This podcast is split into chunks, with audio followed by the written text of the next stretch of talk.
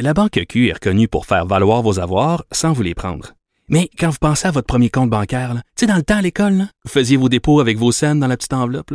Hmm, C'était bien beau. Mais avec le temps, à ce compte-là vous a coûté des milliers de dollars en frais, puis vous ne faites pas une scène d'intérêt. Avec la Banque Q, vous obtenez des intérêts élevés et aucun frais sur vos services bancaires courants. Autrement dit, ça fait pas mal plus de scènes dans votre enveloppe, ça. Banque Q. Faites valoir vos avoirs. Visitez banqueq.ca pour en savoir plus. Le buzz de Vincent Dessureau.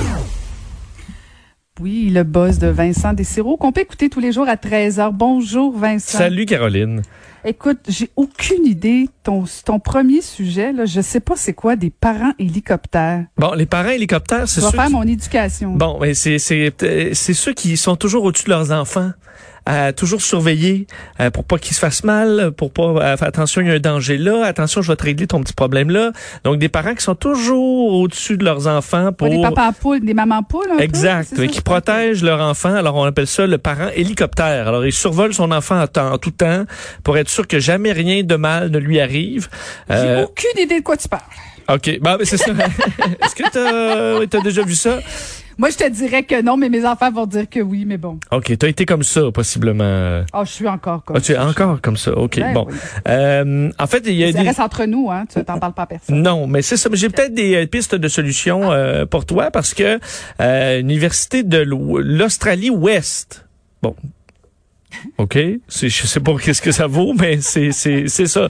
Euh, ils ont euh, testé ce, qu'ils appellent eux l'approche la- la- l'approche respectueuse, c'est vraiment le nom de la respectful approach, qui est une euh, nouvelle approche qui vise à voir le jeune enfant comme un être humain indépendant, capable de s'épanouir euh, et d'apprendre euh, seul, relativement loin de la supervision des adultes, dans un endroit euh, sécuritaire. Ok, alors de les traiter en euh, personnes indépendantes qui sont capables de faire leurs affaires un peu par eux-mêmes, même s'ils sont extrêmement jeunes. Alors le test qu'on fait, on prend des parents euh, et on les euh, bon, on les assoit sur le bord d'une salle de jeu où il y a des enfants à peu près du même âge avec des jouets appropriés à leur âge, puis on les laisse aller là, mais vraiment sans supervision.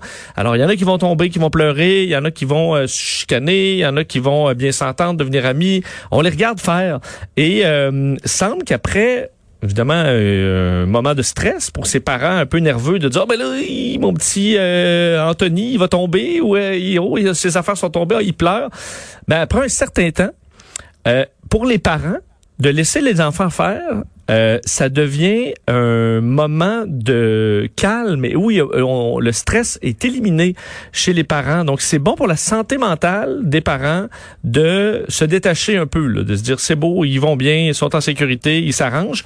Et pour l'enfant, donc moins de stress pour les parents.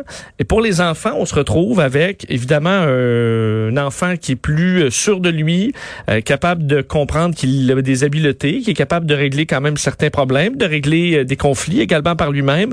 Alors de développer une intelligence émotionnelle. Euh, et eux, bon, leur approche est couronnée de succès, parents-enfants, tout le monde se porte bien. Et ils disent qu'on devrait donc moins focuser sur avoir une checklist là, de OK, ben là, mon enfant, il a tel nombre de semaines, alors il est supposé faire ça, il est faire ça. D'accepter que les enfants sont tous différents et que d'interagir les uns avec les autres avec une supervision un petit peu plus lointaine, c'est euh, probablement la meilleure façon de faire de vos enfants des euh, jeunes adultes capables de gérer les choses par eux-mêmes. Je note, comme dirait l'autre. Bon, voilà. Alors, mais c'est, écoute, c'est l'université de l'Australie Ouest, Ouest, quand même, écoute, qui a dit ça. on va C'est attendre- pas, On va des- attendre celle de l'Est. c'est ça. On va attendre la, la- la contre-vérification de l'Est. Hey, rapidement, Amazon veut lancer 3000 satellites. Oui, écoute, euh, ça, ça- ça va devenir inquiétant un peu de se promener dans l'espace dans quelques années parce qu'il va y avoir tellement de satellites. Et là, la FCC, la Federal Communication Commission aux États-Unis, qui euh, un peu l'équivalent de notre CRTC ici au, euh, au Canada, vient d'accepter euh, le plan de Amazon de lancer 3236 satellites d'ici 2029 euh, dans le but d'avoir une constellation qui vont donner du euh, de l'internet et du